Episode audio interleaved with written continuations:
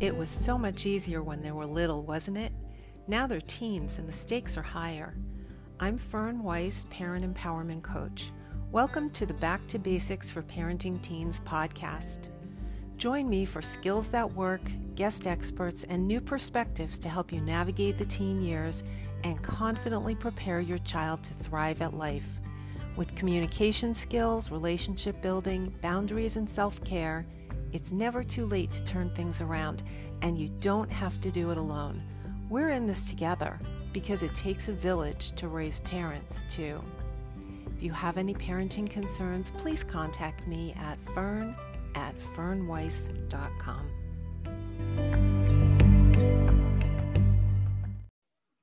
Hi, everyone. Welcome back to another tip for parenting your teen. Today, I'm going to share something with you that's the beginning of the private coaching program and some materials that I use with my clients.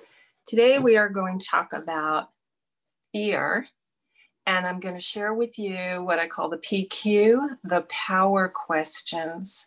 These are questions that I give to parents to help them explore in greater depth a particular topic. And we always start with the topic of fear because it's a prime motivator in so much that we do. So we are on power question number one. And when we talk about the word fear, you know, we say how much we love our children and we do so much because we love them. What I have learned is the reality is that more often than not, we're acting and speaking and reacting out of fear. Very often, love masquerades as fear. Okay. Um, so, for example, um, I'll share an example with you. Uh, my daughter was living overseas and she was uh, college age and was lining up some people to share an apartment with her. And we had to co sign the loan, but so did all the other students who were going to be living in that apartment.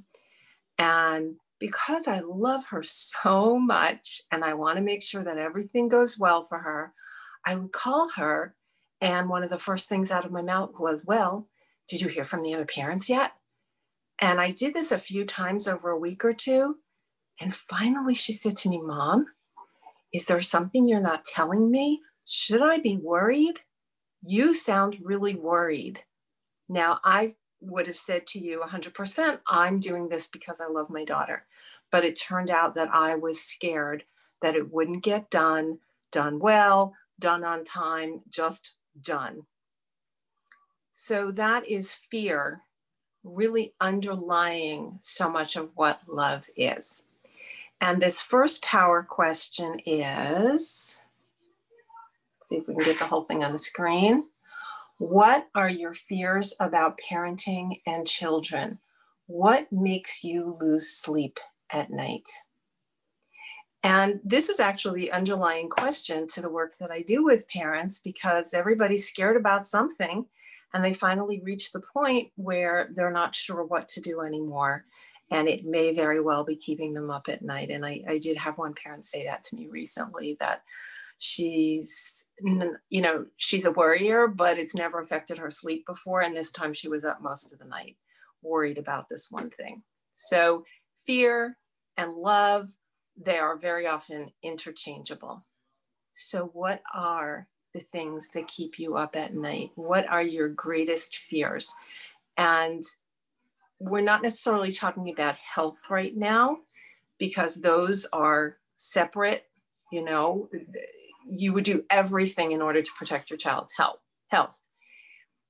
Fears, on the other hand, are things that get in our way of taking the next right step sometimes. They have us projecting way too far into the future and then immobilizing us now. Rather than using this day to do the best we can, fear can stop us dead. And we have that tornado of thoughts. We call it obsessive thinking going around in our head, taking us absolutely nowhere other than where we started, right? So, what are some of the things that you're scared about that keep you up at night? You can certainly think about this on your own. I'm going to provide a few examples for you. Number one, uh, and we're not talking about COVID right now, that's unpredictable. It's totally out of our control, right?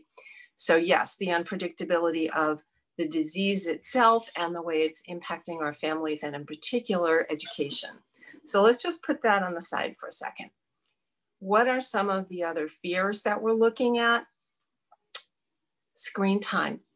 Is your kid spending way too much on screen time? Is it affecting motivation, cooperation, communication, relationships, right? That one thing brings up those four major points, not to mention the, um, the impact that it has on potentially on brain development, on tamping down your curiosity.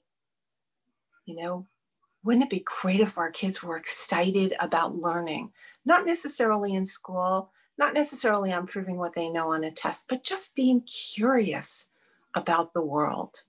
Okay. Too much screen time means we're living outside ourselves, maybe living vicariously or escaping from things. How about we get curious about the world? All right. So that was screen time, which covered half of the topics that I had for you anyway. Um, grades. What comes up in your mind when you think about grades or school?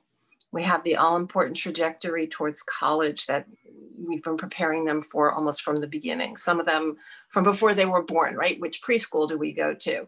Uh, in elementary school, you're thinking about which classes to take in middle school, which then you think about which courses to take in high school, and everything funnels into the college application.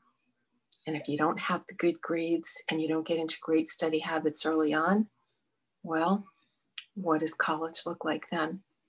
And I just did, uh, I think my first podcast was about the college decision making. So you might want to go over and take a look at that one. I think it's called Parents uh, and the College Decision, or about the decision about where to go to college. All right. Motivation. Is your kid apathetic? not motivated to do anything, whether they're on a computer or a device or not. Are they spending all their time in their room and going, hey, just leave me alone? They don't want to do anything. Ties into cooperation. How do you get them to, to do things, to be part of your family, to operate for the greater good of your family? Where's the cooperation? so much has been handed to them that they take a lot for granted. And we unfortunately are not following through enough on our needs and requirements for family members. So they've learned their lesson very well. Unfortunately, they've learned a lot of it from us. Um, fear of failure. Honestly, that probably sums up the whole thing. We can go from zero to 60 in a heartbeat zero to disaster in a heartbeat in 60 seconds. They failed a quiz, they're going to fail a test, they'll fail the course, they'll fail several courses because they're just totally not motivated and they don't care about anything. And before you know it, you have them not graduating high school and living on a street corner somewhere, maybe. All right. So the fear of failure, whatever it looks like, you may be afraid that your children don't have what it takes to bounce back, which is the resilience piece. Okay. Relationships. Oh my gosh. Will your kids want to come home one day just because they want to, not because they need something from you? I had a friend of mine calls that the chicken dinner uh, scenario when they just say, Hey, mom, can I come over? And you say, Sure, I'll, I'll make a roasted chicken or something. You put it on the table and everybody just hangs out. Okay. So what about that relationship? Now I wrote down some of these and of course I ran my hand over it. So some of them are not 100% clear, but here you go. Screen time, grades, motivation, communication, failure, relationships, and the all important resilience. Okay, so that's a little summary of what goes into thinking about that question. What concerns do you have about parenting and your children? And what keeps you up at night? I would love to hear your responses to this. If you could leave a comment below in the uh, comment section, or if you're watching or listening to this as a podcast, you can certainly leave me a message about that. I'll be happy to respond to you. That's it for today. I will be back at some point with more power questions. Uh, and I wish you all a wonderful day, a wonderful evening whenever you're listening to this. Take care, everyone.